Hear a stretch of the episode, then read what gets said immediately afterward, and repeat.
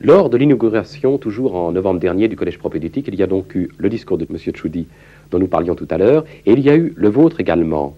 Et dans votre discours, vous disiez ceci, vous citez l'écrivain Wells, qui a dit L'histoire humaine est une course entre l'éducation et la catastrophe.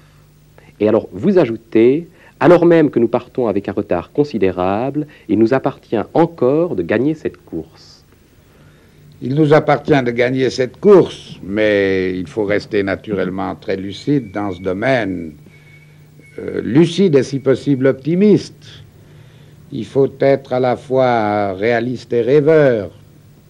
Euh, d'abord, je dois dire que je reste lucide parce que c'est une course par étapes et qu'on peut perdre encore quelques étapes pourvu qu'on gagne la course. Euh.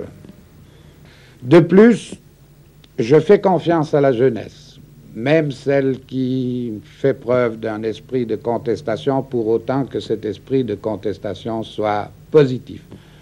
Je suis persuadé qu'il ne sert à rien d'aligner des bâtiments superbes si l'esprit à l'intérieur de ces bâtiments n'est pas un esprit de recherche de la vérité, de recherche aussi de la volonté de servir.